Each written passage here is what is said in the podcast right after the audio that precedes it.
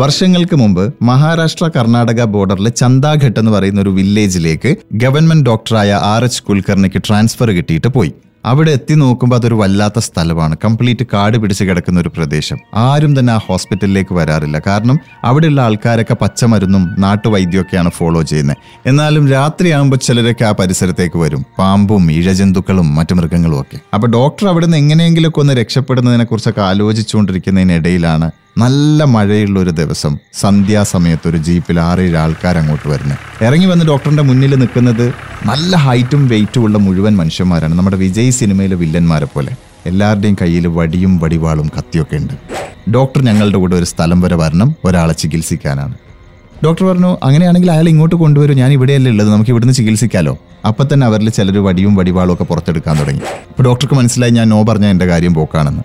അങ്ങനെ ഡോക്ടർ അവരുടെ കൂടെ പോകാൻ സമ്മതിച്ചു. അവരുടെ കൂടെ ജീപ്പിൽ കയറി ഒരുപാട് ദൂരം പോയി. ഈ ജീപ്പ് നേരെ പോയി നിന്നത് ഒരു വയലിൻ്റെ നടുവിലാണ്. അവിടെ നിന്ന് പിന്നെ ഡോക്ടറിനെ ഇറക്കിയിട്ട് ഡോക്ടറിനെ നടത്തിയിട്ടാണ് അവർ കൊണ്ടുപോകുന്നത് ഒരു കുടിലിൻ്റെ അടുത്തേക്ക്. അപ്പോൾ റാന്തലിൻ്റെ വെളിച്ചത്തിൽ ഡോക്ടർ ആ കുടിലേക്ക് കയറുമ്പോൾ അതിനകത്തുനിന്നൊരു പെൺകുട്ടിയുടെ കരച്ചിൽ കേൾക്കാം. അകത്ത് പോയി നോക്കുമ്പോൾ പൂർണ്ണ ഗർഭിണിയായ ഒരു പതിനാല് വയസ്സുകാരി പെൺകുട്ടിയും തൊട്ടടുത്തൊരു അമ്മൂമ്മയും ഇരിക്കുന്നുണ്ട്. തന്നെ കൂട്ടിക്കൊണ്ടുവന്നിട്ടുള്ള ആൾക്കാർ ഡോക്ടറോട് പറഞ്ഞു, ഇത് ഞങ്ങളുടെ കുടുംബത്തിലൊരു പെൺകുട്ടിയാണ്, ഈ പെൺകുട്ടി പ്രഗ്നൻ്റ് ആണെന്ന് ഈ നാട്ടിൽ ആർക്കും അറിയില്ല, ഡോക്ടർ ഇവളുടെ പ്രസവം എടുക്കണം, നിങ്ങൾ ചോദിക്കുന്നതിൻ്റെ ഇരട്ടി പണം ഞങ്ങൾ തരും, പക്ഷേ ഈ കാര്യം പുറത്തൊരാൾ പോലും അറിയാൻ പാടില്ല. അപ്പോൾ ഡോക്ടർ പറഞ്ഞു, അയ്യോ ഞാനൊരു ഗൈനക്കോളജിസ്റ്റ് അല്ലേ, എനിക്ക് പ്രസവം എടുക്കാൻ അറിയില്ല, അറിയില്ല എന്നൊരു വാക്ക് ഇവിടെ പറയാൻ പാടില്ല, നിങ്ങളിത് ചെയ്തേ പറ്റൂ. അപ്പോൾ അമ്മൂമ്മ പറഞ്ഞു, പേടിക്കണ്ട, ഹെൽപ്പിന് ഞാൻ നിന്നോളാം.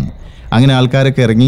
അമ്മൂമ്മയും ഈ കുട്ടിയും ഡോക്ടർ മാത്രം ആ റൂമിലായി. ഈ പ്രസവിക്കാൻ കിടക്കുന്ന കുട്ടിയാണെങ്കിൽ കരച്ചിലോട് കരച്ചിലാണ്. അപ്പോൾ അമ്മൂമ്മ അതിനിടയിൽ വെള്ളമോ തുണിയോ എന്തോ എടുക്കാൻ വേണ്ടിയിട്ട് റൂമിൽ നിന്ന് പുറത്ത് പോയപ്പോൾ ഈ കുട്ടി കരഞ്ഞുകൊണ്ട് ഡോക്ടറോട് പറഞ്ഞു, ഡോക്ടറെ ഞാൻ അന്യ സമുദായത്തിൽപ്പെട്ട ഒരു പുരുഷനുമായിട്ട് പ്രണയത്തിലായിരുന്നു, ഞാൻ ഗർഭിണിയായപ്പോൾ ഇവരൊക്കെ അവരെ അയാളെ ഉപദ്രവിക്കും എന്ന് പേടിച്ചിട്ട് അയാൾ എന്നെ ഇട്ടച്ച് പോയിരിക്കുകയാണ്, എനിക്കെൻ്റെ കുഞ്ഞിന് വേണ്ട, കാരണം ഈ കുഞ്ഞ് ജനിച്ചാൽ ഈ കുഞ്ഞിനെ അവരില്ലാതാക്കും എന്നും പറഞ്ഞ് ആ കുട്ടി കരഞ്ഞുകൊണ്ടിരിക്കുകയാണ്. പക്ഷേ പ്രസവം കഴിഞ്ഞപ്പോൾ കുഞ്ഞിന് അനക്കവും ഇല്ല, കരച്ചിലും ഇല്ല. ഒരു ഗൈനക്കോളജിസ്റ്റ് അല്ലാത്തത് കൊണ്ട് തന്നെ ഡോക്ടർക്ക് അറിയില്ല എന്താ ചെയ്യേണ്ടതെന്ന്. പക്ഷേ കൂടെയുള്ള ഈ അമ്മൂമ്മക്ക് കുറച്ച് എക്സ്പീരിയൻസ് ഉണ്ടാവും. അപ്പോൾ അമ്മൂമ്മ ഈ കുഞ്ഞിനെ എടുത്ത് ഇങ്ങനെ കമിഴ്ത്തി വെച്ചിട്ട് പുറത്തിങ്ങനെ മൂന്നാല് തട്ട് തട്ടി. അപ്പോൾ ഈ പെൺകുട്ടി കരഞ്ഞുകൊണ്ട് പറയുന്നുണ്ട്, ആ കുഞ്ഞിന് ജീവൻ ഇല്ലെങ്കിൽ ജീവൻ വരണ്ട, പുറത്ത് തട്ടിയിട്ട് ജീവൻ വരുത്തണ്ട എന്നൊക്കെ പറഞ്ഞിട്ട് ആ പെൺകുട്ടി പിന്നെയും കരഞ്ഞുകൊണ്ടിരിക്കുകയാണ്. കുറച്ച് നേരം തട്ടിയപ്പോൾ ആ കുഞ്ഞിന് ജീവൻ വന്നു. അങ്ങനെ ഇറങ്ങാൻ നേരത്ത് ഈ ഡോക്ടർ ആ പെൺകുട്ടിയോട് പറഞ്ഞു, ഈ കുഞ്ഞിനെയും നിന്നെയും പുറത്ത് നിൽക്കുന്ന ആളുകൾ ഇല്ലാതാക്കുമെന്ന് നീ ഭയപ്പെടുന്നുണ്ടെങ്കിൽ പിന്നെ എന്തിനാണ് നീ ഇവിടെ നിൽക്കുന്നത്?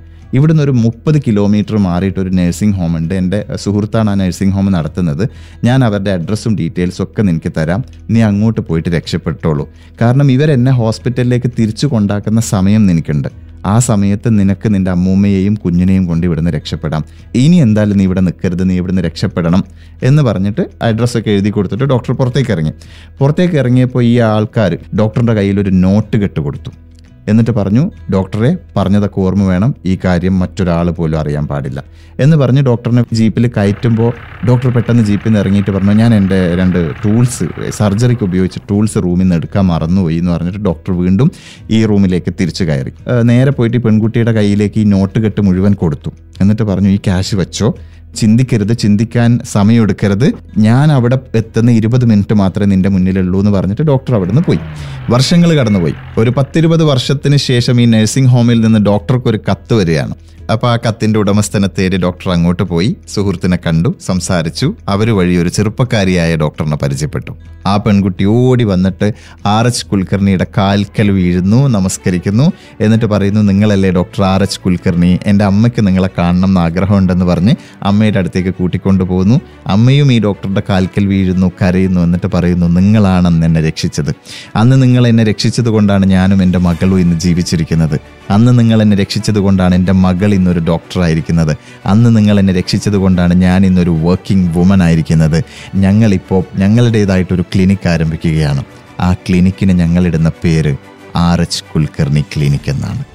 ഇതാണ് കഥ. കഥയെന്ന് പറയാൻ പാടില്ല, ഒരു സിനിമാ കഥയെപ്പോലും വെല്ലുന്ന ഒരു റിയൽ ലൈഫ് ഇൻസിഡൻറ്റ്. ആൻഡ് ഇതിനെക്കുറിച്ച് നിങ്ങൾക്ക് ഡീറ്റെയിൽ ആയിട്ട് വായിക്കണം എന്നുണ്ടെങ്കിൽ ഡോക്ടർ ആർ എച്ച് കുൽക്കർണിയുടെ മകൾ സുധാ മൂർത്തി എഴുതിയൊരു പുസ്തകമുണ്ട്, ത്രീ തൗസൻഡ് സ്റ്റിച്ചസ് എന്നാണ് അതിൻ്റെ പേര്. അതിനകത്ത് എ ലൈഫ് അൺറിട്ടൺ എന്ന പേരിലാണ് ഈ കഥയുള്ളത്.